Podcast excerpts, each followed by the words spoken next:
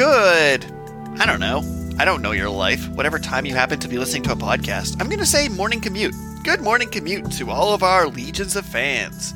I'm Richard. And and I'm Carl, and, and I'm a little bit like curious. Uh, like I, I don't know how, how big Frankfurt is. So I like do, do do people have lengthy morning commutes in, in Frankfurt? I mean, it's ironic because I feel like me commuting to my school is actually a longer commute than going from Frankfurt to like France. there, our, our display of, of grand uh, geo- geomet- geology. I kind of enjoy grand geometry. Like that seems like a great cleric, the cleric of grand geometry. Geography is the word I was going for. So many geos, so so little time. I mean, Geodude, Graveler, Golem, Shiny Golem that self destructs when you see it because it was shiny. I, I, that happened. My first shiny Pokemon I ever saw was a Graveler, and it went boom. anyway, welcome to Deep Space and Dragons. This is Carl. He's great. and and, and uh, this is Richard, which is not me. I'm talking about. Uh, am, am I the co-host or are you the host? I'm not really sure anymore. So I think what happens is like, to quote Ron Swanson, I think how this happens is like some physical context, possibly a decathlon will decide who's in charge, and then the person who's in charge, their only responsibility is holding the nuclear codes. So I think because you defeated me in our last challenge of physical might, you are in fact the co- you are the host and I'm the co-host. yeah, all right. Because neither of us are doing a decathlon, but when it comes to punching each other in a bouncy castle with inflatable gloves, you won. Oh yeah, I, I won hands down. Congratulations! Well, actually, I, I, had I actually up. had my hands up, which is which is part of the reason I, I won because. Uh, and I, you know, have some mild boxing training. Good job. You beat up an autistic disabled kid in a bouncy castle. Uh, actually, I let him beat me up. So. No, I was referring to me. I'm both autistic and disabled. Oh. I didn't realize you were autistic, and I, I, did not know that. Yeah, it makes very little difference. No, it seems to. but anyway, before we deep dive into stigmatas and mental illnesses and genetic dispositions for things, Actually, let's deep dive into that randomly. So, first I'm going to ask what's new with the world of Carl, which is the equivalent to deep diving into mental well being. well, I mean, uh, my life has been pretty uh, pretty tame lately. Um, I, I, was talking to you off stream about how I bought uh, some board games from uh, a yes. liquidation store. Uh, and the one that I was more dis- interested in describing to you was Volt, which was the Mecha Robot Fighting League game. Yes. Um, Why is but, the world not as on board with me as Mecha Fighting Leagues being a cool thing? I don't understand. oh, the other board game that we got was um, Ticket to Ride, which, I mean, according to the that box, is objectively one of the best board games ever made, and I'm saying this with the other option being robots. but so according to the box, uh, in 2004, it was Germany's Game of the Year. I mean, they do like trains in Germany. That's just a fact. And if any of our German listeners want to call us out on that, please contact us. You're cool. but, but anyways, I, you know, I uh, basically what's new with me is that as uh, we played Ticket to Ride, and I I agree it is uh, objectively a, a very well balanced yet still nuanced, a well balanced, simple to set up, easy to play, but still nuanced and complex enough that it's it's it's fun and engaging. Indeed.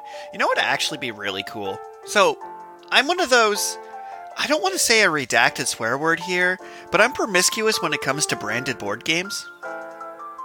Like for example, like Mario Jenga is just cooler than regular Jenga. Uh, uh, okay, okay. I, I, wasn't really contextually. like promiscuous. Like, so, I, I, guess that makes sense. You're willing to try any board game that is branded. So uh, like honestly, we, we were at the liquidation center and we almost bought the Jurassic Park Game of Life. See, those kind of things I love because they're stupid, and stupid things make me happy. That is why you're my co-host. Zing! Oof, that was savage. Redacted. So, on the topic of Ticket to Ride, you know, it'd be really cool a Mushroom Kingdom mm-hmm. Ticket to Ride. Ooh, right? I would, I would definitely like instantly snap up a Nintendo Ticket to Ride.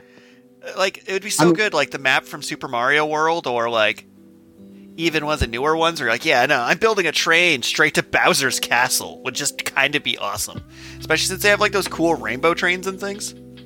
Hmm. Yeah. Yeah. That is true. Like giving each color its own like faction train. So you got like the Bowser trains covered in bullet bills and things, and then like the Mushroom Kingdom trains all bright and mushroomy. There are a surprising number of trains in uh, in the Mario Kingdom. That's true. Yeah, like this weirdly works. but uh, enough ranting about hypothetical board games. Which yeah, I mean, uh, the Is things that we have ranted Make about. A hypothetical board game for the next hour, and I'd be a content human being. I mean, I was saying we, we have uh, willed some things into existence, so so perhaps oh, it worked for Dokapon. Like listening. for those listening to us, we also just other than most animated series, we're saying should get an mo- animated series from a manga getting them. We willed Dokapon back into existence. Good old Dokapon Kingdom. Like whoever's the omnipotent person watching this, ticket to ride Mushroom Kingdom.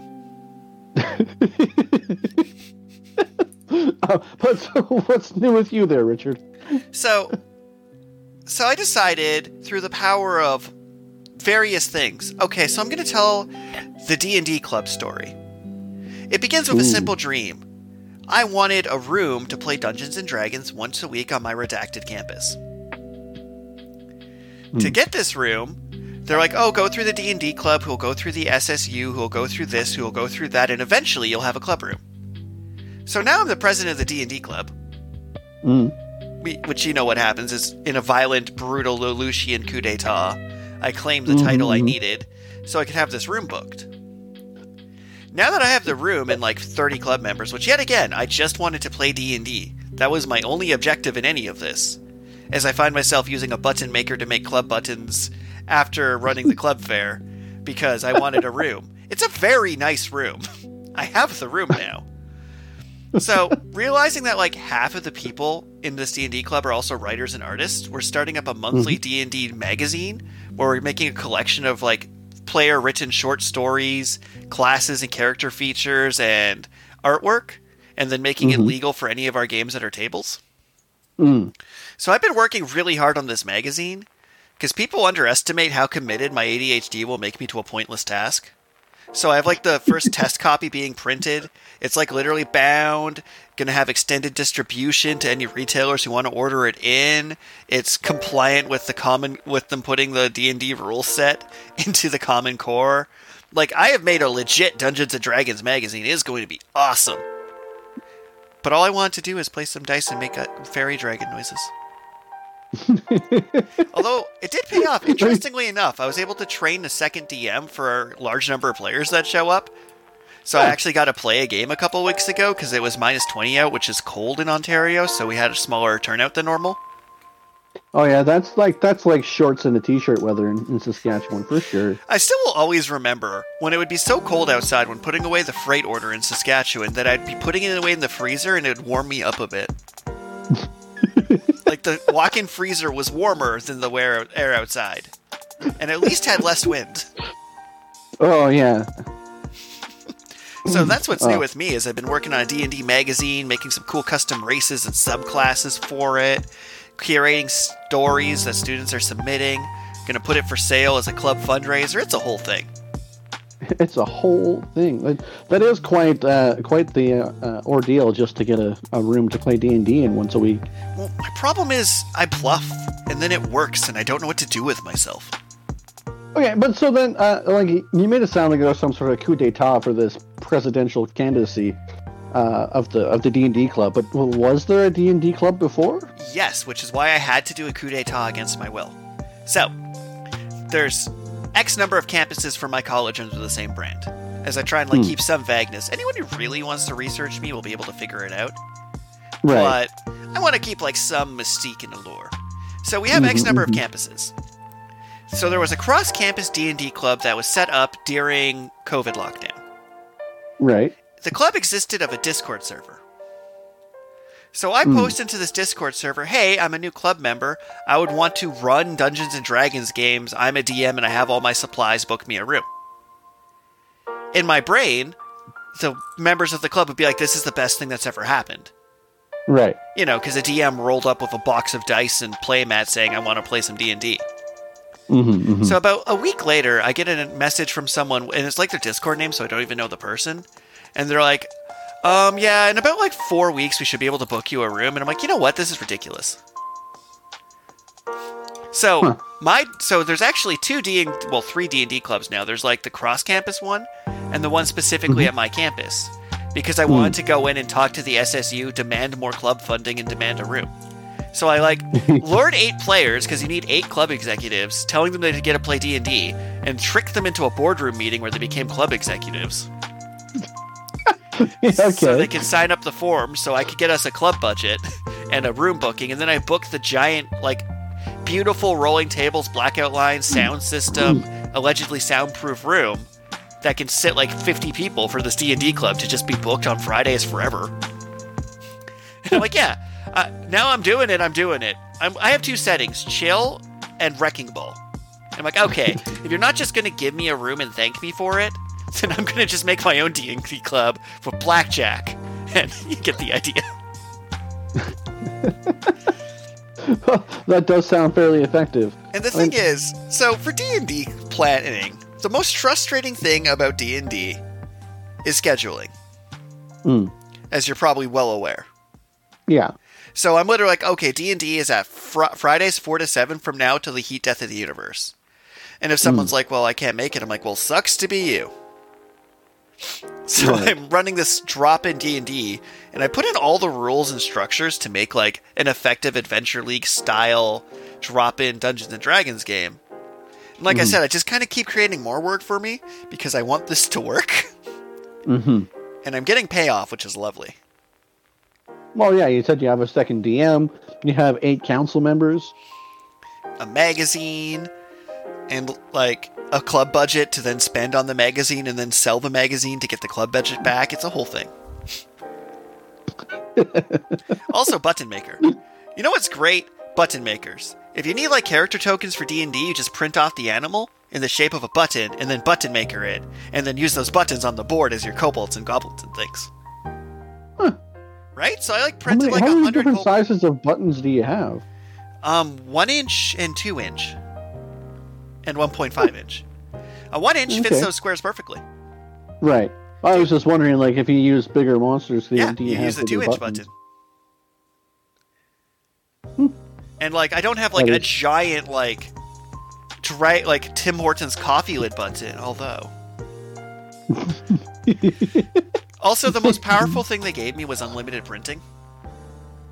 Unlimited printing. So I printed 100 character sheets, several copies of the basic D&D rulebook, their enti- in its entirety. Okay, wait. So they they literally they're like just letting you print whatever you want, and they're like ten cents a page, page or Yeah, I anything just like tap that. the card and get a print what I need. Huh. If it's for the club. So I literally printed two copies of Tales from the Yawning Portal.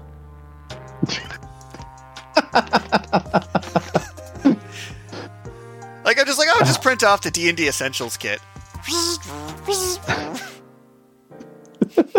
I probably printed like hundred character sheets. I made these nice little one-page quick play guides. I printed off Mm. the full set of starter set characters, the full set of Essentials kits characters, and the full set of Dragons of Storm Pirate Peak characters as prefabs.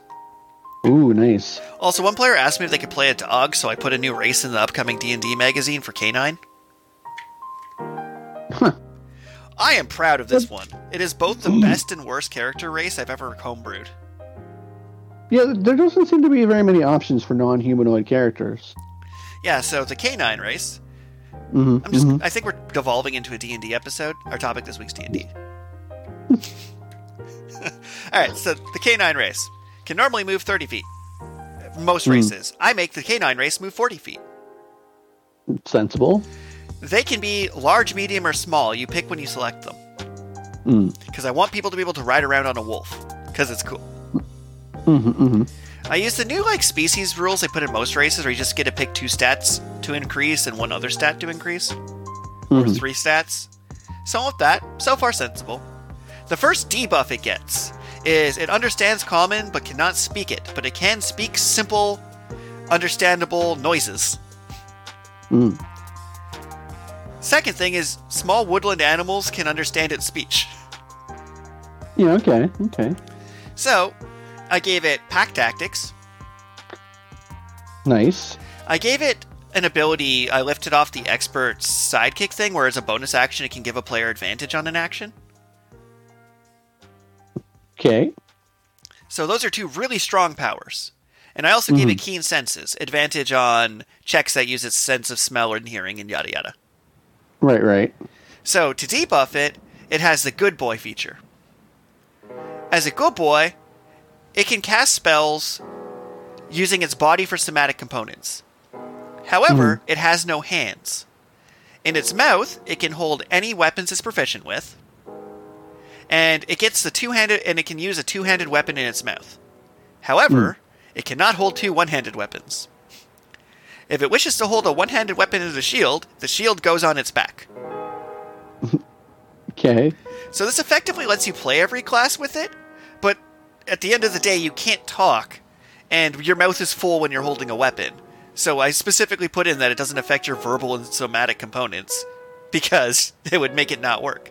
So you're effectively hmm. playing a one-handed character who can't speak, but in exchange you get pack tactics, bonus action assists, and a faster running speed. Yeah. It is awesome. No. I mean like that. That does sound like a like a a lot of fun. Like it, like it the Tasha's Cauldron of everything definitely added a lot of really fun new options. Which, uh, interestingly enough, I, I was watching a, a video on YouTube that was talking about how uh, there's like the all this debacle with the OpenGL Yep. or O- OLG. I don't know Close the enough. the license Yeah. the license for D and D. Um, it's like the video I was talking about was like players don't actually need uh like any of the actual official Dungeons and Dragons content to uh, Play. to play the game. Uh, but I mean, Tasha's Cauldron of Everything did add a lot of interesting base features uh, that really spur creativity that allow Oh, yeah. players to play within the rules as defined more easily. Well, what's interesting for the OGL controversy, because we're doing this episode after this has pretty much all been over, is it ended with them putting the 5th edition rulebook into just straight up public domain.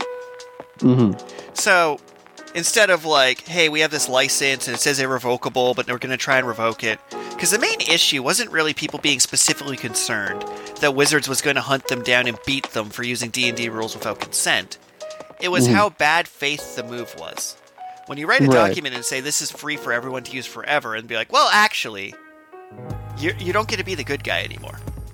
hmm So like their damage control first step of action was let's just put our rulebook, which is cool because before we had this SRD document which was like the standard rules but we're missing some stuff. So Mhm. putting the full standard rules in was actually handy for me as someone who like pilfers rules and then prints them on sheets of paper and hands them out to people as my way of fighting the power. Row, row, fight, Fight the power. power. So yeah, like I'm happy with how this went because people were like, "Yo, we're not going to buy your stuff. We're going to unsubscribe." And they're like, "Well, we got our asses kicked. Better release this." So now I'm being pro D and D again, not because I don't think the giant corporation's still evil, because the giant Hmm. corporation, at the end of the day, is going to try and make money. It's a corporation. We need to stop pretending they care about anything else. But we did Right. show that there's enough buying power in the D and D community to affect their decisions. Mhm, And mhm. I'm kind of a fan of not holding grudges and rewarding people when they do the right thing, even if their motivation's evil. right. Might come from my years as a kitchen manager, and you're going to relate to this as well. You're never Mhm. going to have someone do the optimal choice. They're usually Mm. going to slack or cause issues or this, that. But you got to Mhm, mhm. reward them for trying, or else you're just running a nihilistic establishment. Gotta reward them for trying. It's true. Like when you run with a bunch of new employees for long enough at low entry jobs, hey, you're sober and you're washing the dishes. Good job, and you mean that. They are sober and they are washing the dishes. This is great. And sure, these are things they should supposed to be doing anyway because it's in their contract when they're hired that they should be sober and wash dishes. Mm-hmm. But no one likes being sober and washing dishes. So I'm going to give the shout out. So to loop that back to Wizards of the Coast, yeah, sure, they tried to scam everybody and steal Matt Mercer's money and own your characters, and then make NFTs based on your fictional characters, and then salt the earth with your ashes, and then kick your grandma in the face. But they apologized, and that's the best you're going to get out of Wizards of the Coast. Yeah, and, uh, and I mean, at least at least they didn't bring puppies to space just to kick them. Yet. I hear Musk is working on that. Bringing puppies to space? Yeah, just to kick them. Hmm. You know the I funny wasn't thing sure about if you were joking at first. it's hard to tell with Musk. He has the buddy and the technology and the spite. but yeah, so how goes your D and D adventures? Uh, well, I mean, I I really haven't actually done any D and D lately. Um, Would you like to do some D and D? I I would love to do some D and D. Uh, but so like like you say, um, scheduling is is a nightmare. Uh, and I mean, I I don't want to to call out anyone in particular, but but like if- you have players and they say, oh yeah, you want to play a game, uh, and then they you know they don't show up and it's like well i, I made this game for you like I, I specifically designed this campaign for you um it's kind of uh Yeah. deflating i guess I don't know, 'Cause- maybe that's probably not really the right word but No, I get it. Like you remember a while when I faced my D and D burnout, where I'm like, okay, I'm setting these up, and then every Monday people are like, well, I don't want to sit in my chair after sitting in my chair, so Hmm. I'm going to let you cancel at the last moment. It was tough. So part of when I set up this D and D Adventure League and my weekly games and my monthly games is I literally designed it to not run based on the players, which sounds super counterintuitive. But Mhm. I'm literally like, whoever shows up gets the D and D. And I even said, and that's one of my favorite things I've ever said as a DM, which you can only say when you have the confidence of DMing for five years like me or you. Be like, hey, I'm not going to read your character sheets. You can just cheat. If you just straight up run something, I will not be reading your character sheets. However, Mm.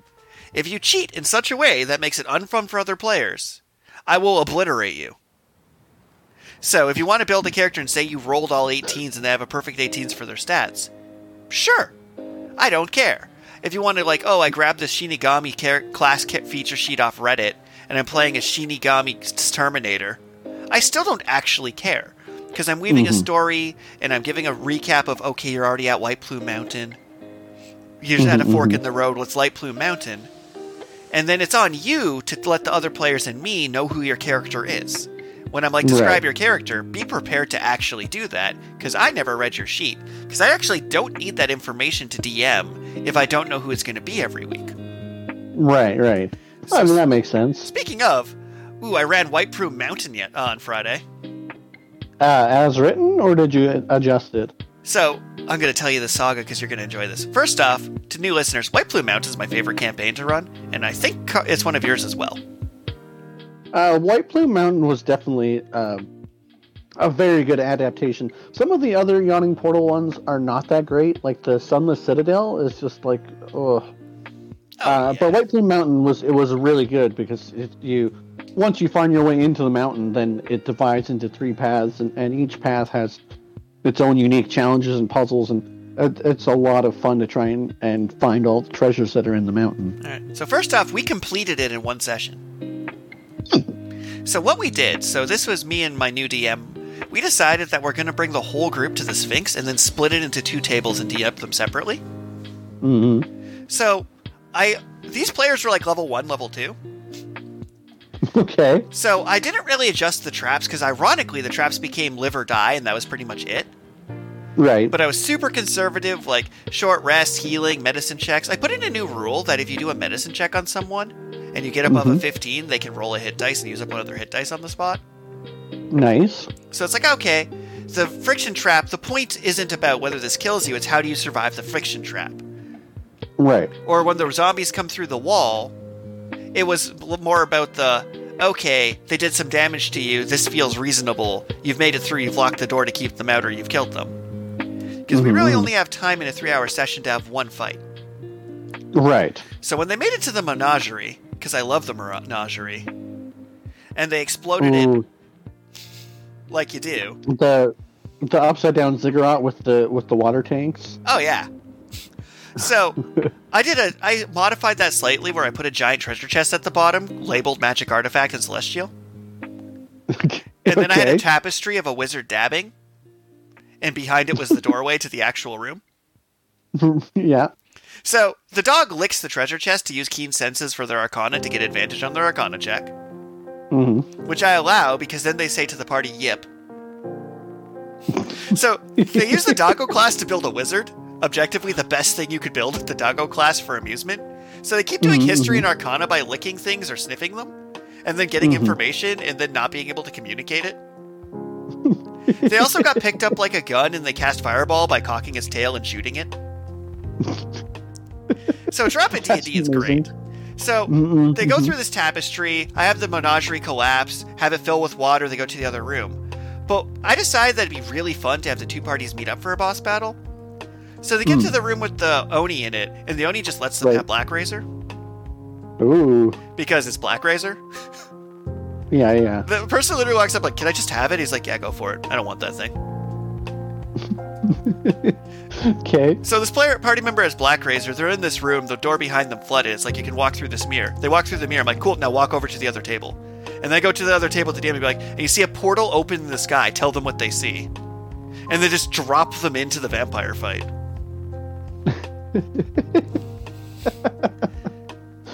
Oh, So I mostly ran it as written, but I cut down the encounters to being all social roleplay puzzles. Like the Hmm. frictionless hallway, for example.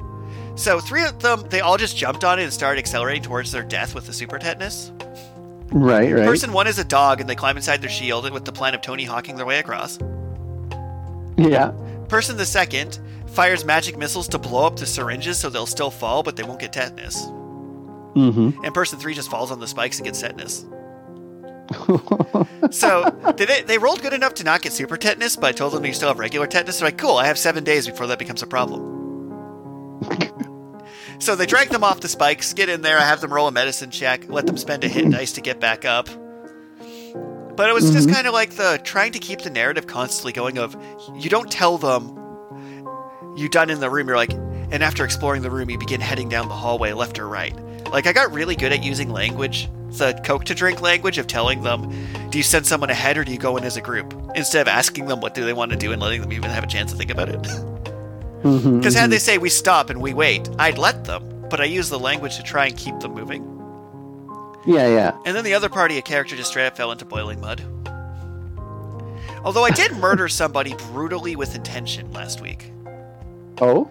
So they're one of our newer players, and they're exactly what you picture for a D&D player in your mind's eye. Mm. So for this D&D club, there's a few things I put as rules. First, I put in a badge system where if you murder hobo, it literally bills you, so you get less treasure and rewards. Right. Which I gave a big explanation before off stream, but to those listening, yeah, effectively, I literally put in a golden badge system that lets you call the guild hall and ask for help. That warps you out if you have to leave your drop in session early, and that turns red and Hmm. bills you if you steal from each other or murder each other. Literally, a Mhm. magic item of anti hobo murdering. Right. So this player's literally like, "Can I play an evil character?" I'm like, "No, it's a cooperative game." But to be fair, I don't like evil players because they don't play them well, except for Mhm. redacted when they managed to trick the entire party into thinking they weren't a necromancer. Or other redacted when she actually won D and D by enslaving all of Waters Deep in a coup d'état, creating a police state of mind control. So, like, there's a few Did- people in home games. Did we just let her? Did, did, did we just let her leave? Is that and then and then that's Yeah. She just won. yeah okay. Yeah. So, I will let some players in a home game where I'm playing to do like a deep backstory woven story play an evil character if I think they can do it while still being a party member. Because people seem to hmm. conflate evil with stupid. Right. Like they forget the hundred years that Aizen pretended to be a Shinigami captain before he betrayed. Hmm. Right. And that payoff's only good if you like for three years of D and D play the good Captain Aizen. But people will try and get their payoff instantly and just kind of be awkward and then not get to play D and D anymore. Or if your character starts evil and you let them slowly become neutral or good because you become genuine friends with the party, that can lead to some fun moments. But casual drop in D&D, nah. You don't get to play a bad character. So this character... So you, you had a, had a player that wanted to be evil and you told them no. Yeah. So this player had some questionable behavior, so I do a lot of don't talk over each other. And I think I told you about my passive initiative rule where I seat people around the table in initiative order, so that way right. I never have to roll for it. Mm-hmm. First off, that's probably saved half an hour of D and D game time. Oh yeah, like, rolling uh, for initiative is probably one of the worst mechanics in fifth edition. I did actually put a little caveat though. I do let the player with the highest initiative roll to see if they go before the monsters, so they roll on behalf of the party. Mm. And then I alternate player monster, player monster. Makes sense. So, this player kept trying to talk over P layers, be aggressive, but also dumb. Just being and keep trying the same dumb thing and then getting louder and dumber about it. So there's two manticores that swam out of the pit because it flooded okay. their pit. And one right. of the party members dumps up a giant pile of rations on it to distract the manticores to eat the rations. Makes As I told you before, for this for me to get through White Plume Mountain in one session, all fights start as social encounters unless otherwise prompted was my f- mentality. So every fight in White yeah, Plume Mountain is a social encounter until you make it a fight. Makes sense. Except the zombies. I treated them more like a trap. Mm-hmm. So, these manticores are being fed, the party leaves. He's like, I want to go back. I'm like, you're in an underwater room because there were two of the party members went through the door and two of them swam back to the shore. I'm like, mm-hmm. you're in an underwater room and your party member just walked through a magic mirror to go to another room. Well, I want to mm-hmm. swim back out under here. You want to swim back out through the water full of deadly monsters, traps, and murder? Yes. I'm like, okay. You know, as a DM, when you're like, I clearly want to split you in two and two. Why are you fighting me so hard? Right. So I'm like, okay, sure, hypothetical Aaron, why not? You can just swim through the murder infested waters full of sharks, giant prawns, literal manticores, and broken glass. Mm-hmm. At least you're meeting mm-hmm. back up with the other half of the party. I'm fine with that to a certain extent. Mm. The other half of the party were playing Hexus Hold'em in the hallway. It's just funny because one was a witch and one was a dog, and they're just playing cards. While the other one like went through with Blackrazor. I'm like, okay, because I don't mind an even party split because I can just bounce back and forth. Mm-hmm. So he's like, I want to go up to the Manticore and convert it to the words of Jesus. Oh. So my first thing is one of our club rules is you do not get to bring real race or religion into D&D ever. Right, right. It's a college club. It's easy. It's not a hard rule. D&D has an equivalent god for everything. I was chatting with someone earlier where they want to put their submission to our magazine and it's normally between Hades and Persephone. I'm like, "No, I'm going to switch that out to Erebos and Nylea." Mhm. Cuz you know, there's literally just a Greek D&D campaign setting. Right, right. I'm like, yeah, you can submit it, but I'm going to change the names to be Theros names. yeah. So I'm like, you want to do what? And this is one of those characters who tries to persuasion check everyone, and I've had to give this persuasion's not mind control. You can't convince someone you're the one true God by just saying it. Mm-hmm. So he goes up to the manticores and declares himself Jesus. And I'm like, the manticores pause at you. Well, I do it again. I'm like, okay. You take 36 points of damage. They're level 2. and then I say to the other parties, you hear their party members screaming in agony. And they're like, yeah, probably should have stayed with one of the two groups. We continue playing our game. I'm like, all right, next Manticore attacks. Third Manticore attacks, you're dead. I'm like, am I just out now? I'm like, yeah. You ran off on your own without your party and you died. You mm. can feel free to sit down and start making your new character for next week. Yeah. And I, I felt mean... bad because I don't rocks fall, everyone dies people often. Mm-hmm. But also, this particular player is like problematic. They literally say things like, I want to loot all the bodies. I convinced them their mother baked them cookies. and just like, I want to be an evil character. Are we only doing one shots? I want a long running campaign. Can I be the club president?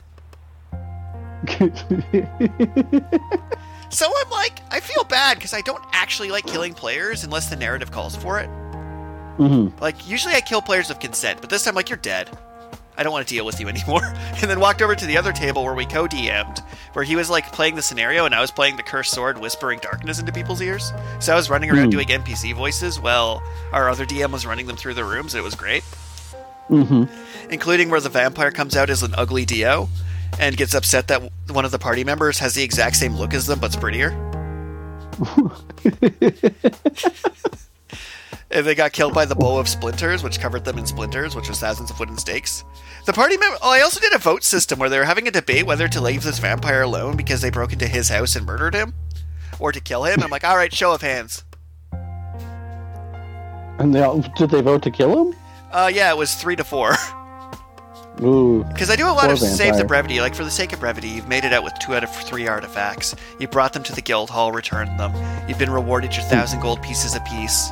None of you did any crimes to become red badges, but one of you did not survive when he attempted to convert cats to the Lord of Jesus Christ.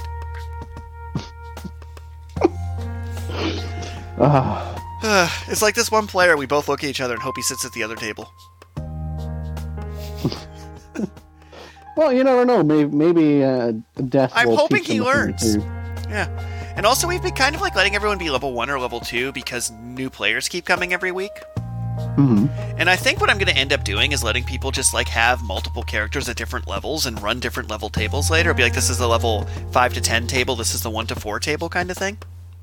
Well, if you can get enough DMs that are on board, like it can be definitely be. Because yeah, we Uh, have two active DMs right now, and then two potential DMs I'll promote if necessary. Because the one new DM's like, man, DMing is just better than being a player. This is awesome. I wasn't expecting. I'm like, yeah, you're crushing it.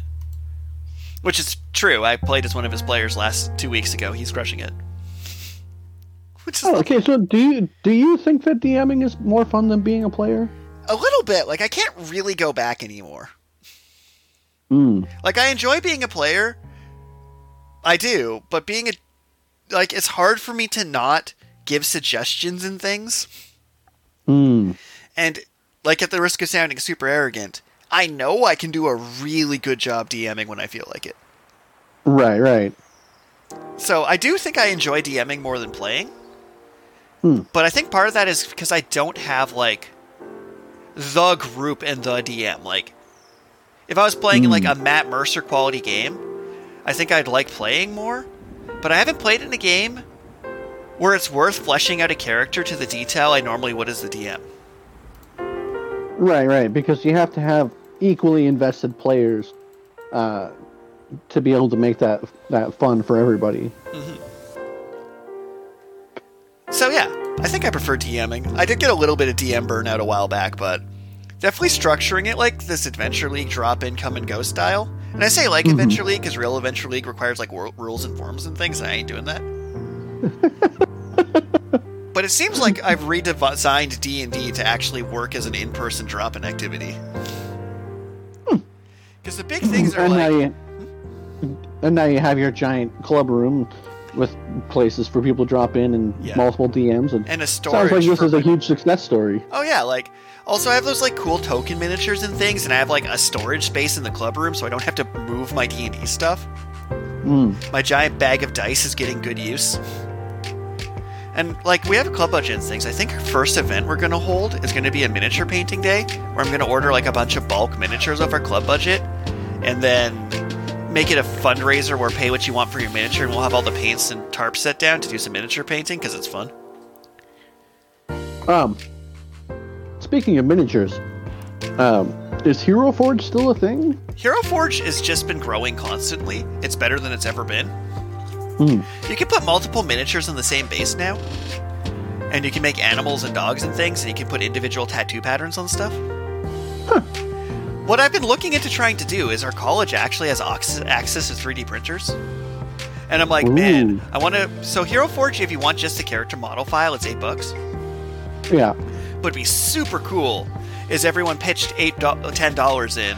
I got all the files and we went and 3D printed our miniatures and learned how that worked and just watched that happen. Would be super cool. That would be super cool. So I'm probably going to look into how to make that happen over the next little while. Our club's only been around for three weeks, and it's the first time I've ever run three succe- consecutive D and D games correctly in a three Fair week enough. time. Like, uh, the rotating roster is great too because we have one of our club members writes up recap stories that are going in our like monthly journal about the adventures they missed. hmm Like last week's, he literally dropped the line For the first time since our guild hall was founded, no one broke any rules and we did a profitable mission. So good. wow. Right? Also, I enjoyed the one player who found Blackrazor, who's chatting with the sword, and the black. Honestly, Blackrazor doesn't know how to handle this person, and it's amazing. Black Razor doesn't know how, how to handle the person? So, the character they're playing, B, is like the most chaos neutral thing to ever exist, but like not in a bad way. So, Hmm. they're like, the sword's like, kill my enemies. And they're like, hold on, hold on. There are people to kill, but this isn't the time. We'll get you some blood. So they didn't actually use Blackrazor to kill the enemy. They killed the enemy and then fed Blackrazor the remains. And Blackrazor's not sure how to handle this. it's like they're right on the fence. Like, you can't corrupt them because they don't have any ethics. they're just like going with the flow. And they're like, oh, it seems kind of wrong to kill the vampire in his house.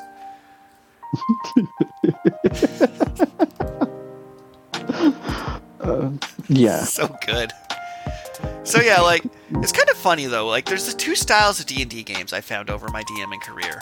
There's the mm-hmm. 1st that's the like serious thespian try and act it out, everyone's super committed game, which are mm-hmm. great, except human beings aren't.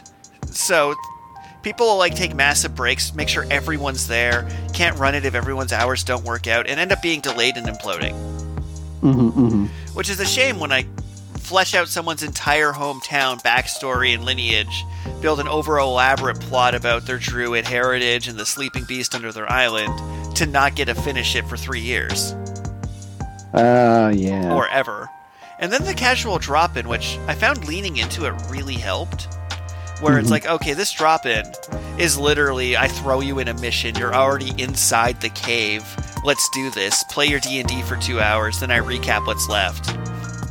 Or it's like I even gave you an ask an audience button and a teleport home button. And that's fun for the more unhinged nonsense. But next week I'm gonna have to mhm. like put out some contracts for players to sign, which are like what I agree to do and not do in these D and D games. Because I need to put it in writing. You can't say Jesus. Right, because because I mean, like, what? There's not really any need to bring real world politics into a fictional game. Pretty much. Plus, as a college, like the last thing I want is you see people. I do genuinely believe it's possible for people to be accidentally racist. Hmm. Where they'll be like, "Oh, I'll say this and that because I heard it on South Park," and then not realize that they're being a monster. And my Hmm. solution to that, in its simplest elegance, is you just ban reality. You just ban reality. It's like sometimes I'll put rules in effect just because instead of saying, "Hey, Tim, I'm tired of you murdering these NPCs and hooking up with their wives," being like, "No murdering and hooking up with NPCs." As a blanket rule, so no individual gets called out. Right. Not that Tim would do that, but you know, I needed a name. Tim and Aaron are default names I use when I just need to grab a name. Tim and Aaron. Uh, But yeah. well, I, mean, I haven't used any gender pro- pronouns yet, so I mean, like, that could be like Aaron with an E or Tim Tim short for Tamara. I appreciate the Tim sword for Tamara one. That one's pretty good. And Aaron and Aaron definitely have several of them. Like I've seen both in books recently. so that one's fair game. you never know. Also, complete faith that our closest friends and colleagues will never listen to this show. the irony. It's like, yeah, I, I'm very confident that apparently the Prime Minister of Germany listens, because I don't know who else got Dokapon Kingdom greenlit. Like, someone powerful is clearly listening. But the odds that, like, my brother listened to this podcast are less than zero. yeah, less than zero. Like he he is like actively not listening to this podcast because he's too busy playing. Uh, Uh, Desert Storm. Eh, sure. Huh. Let's go with that. Although he is actually in the D&D club, because he attends the same school. And, like, his role in the club is for me to yell ideas at him and him nod sagely. that does sound like a panda thing to do. But yeah, so ah D and D. I love the version of White Plume Mountain I ran for you one time, where I had to replace the boiling water with liquid nitrogen. And uh, the ziggurat filled with acid. Oh yeah, Ah, good times. Well, I knew you Although, knew that dungeon, so I decided to uh, be mean. That was the most. Like speaking of Tamara, um, they they had designed a, a, new character to be introduced in that in that room, and then the, one of the characters got Blackrazor and critical hitted on chopping their head off. like you can see why just like giving the Blackrazor is weirdly its own punishment. yeah. Uh, my favorite D&D moment of all time, though, is the Thedric wish, where you wished all your friends back to life, and I looked a player dead in the eyes and asked, "Is your character Carl's character's friend?" And they said no, and they got to say dead. it's just like, oh man, that's so. Ask yourself the deep questions. Are you friends? No. Oof. you deserve this. That might be the most deserved death in all of D&D is you could bring back all of the party members friends come back. Were you friends? No. Well be dead. You earned well, this. well i mean then that did bring back good old Panicorin, um, who just, kind of refused to stay die and had the most tragic life of any i think like, they retired um, off into the sunset eventually. Yeah didn't didn't they like die in game like four times yeah, it was bad. it's like I put in that lingering injury table because people are like dying, then healing, words, and dying again. And I'm like, man, he, he's just an injury now. There's more injury lingering than Panicorin left. Although Panicorin was just not very smart. Oh, I thought everybody was going to, to jump into the Hydra well. He had high intelligence and high wisdom. the player wasn't very smart. Panicorin was fine. Uh, although it is funny, like when it gets to like the riddle of the Sphinx, for example, a lot of players like it's hard to roleplay high intelligence. But I, as a DM, I'm mm-hmm. like, well, if your character's more intelligent than you, I'll just ask you to make a check and then just tell you a fact or a thing because your character might know that. Mm-hmm. So it's like less about trying to roleplay being intelligent and more be like, my character's intelligent, DM. Can I know things, please? That'd be great. please. That definitely makes sense. I, have definitely been in, in, that situation where it's like, um, my character's actually quite wise. Can, can you tell me how to be wise, DM? And I usually will. I'll like be like, yes. Here's some series of really strategic and very specific hints to help you. Enjoy. but then sometimes you just fail the rolls uh, like you, you had mentioned earlier about the the whole necromancer thing, and it's like my character, I I as a player definitely knew there was something up, but my character just could not pass the check to save his life. no, and your character was actually wise. and also my favorite person to ever shove off things because he weighed like 500 pounds. Ah, good old Thedric. Well, I have a personal thing as a DM. Whenever a player brings real world math into things, I throw it back in their face ten times harder. Mm. So they'll be like, I don't normally pay attention to D and D character weights because I'm not omnipotent and I'm an English mm-hmm. student. Right. So they'll be like, normally I won't care how much Cedric weighs, but when a player's like, hey, Thedric should be able to do this because he should weigh this much, I'm like, you just gave me this information and I'm going to torture you with it till the day you die. Good to know. Do you gotta try and catch him? Yes. It tears your arms off. That's ridiculous. Uh, but with that, I think I took the lion's share of this conversation. I was just so excited about D and D, so I'm gonna hand the mic to you for a bit. What are your advice to new players and new dungeon masters? To new players and new dungeon masters.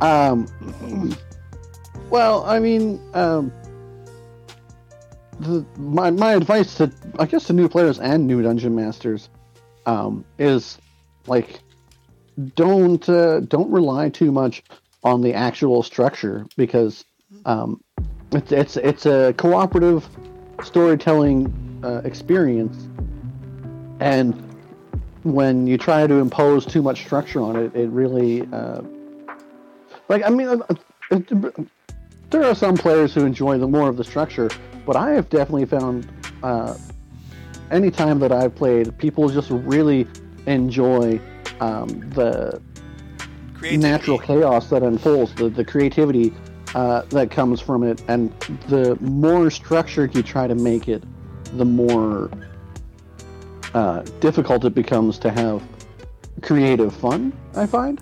I mean, there obviously there is some sort of uh, some balance because, um, like the uh, structure can can uh, can breed creativity where it's like if you have specific confines and you have to figure out how to make this thing do what you want it to do.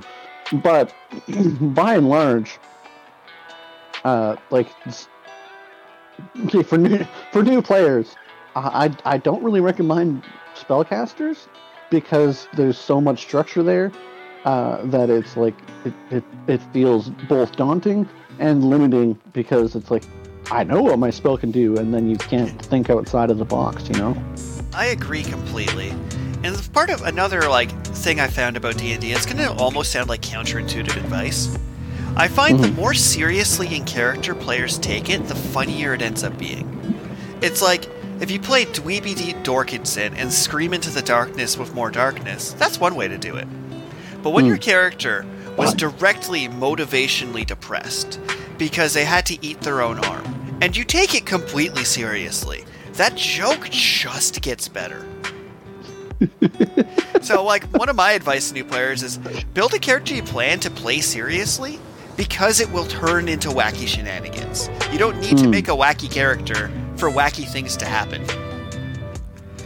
Like, Critical yeah, Role took it completely true. seriously, but then a character still turned into a goldfish and jumped off a cliff. Well, uh, so, so with that, I mean, maybe we should transition into our, our random question of the week. Sounds good. Here's our random question of the week What is the best compliment you ever received? The best compliment I've ever received?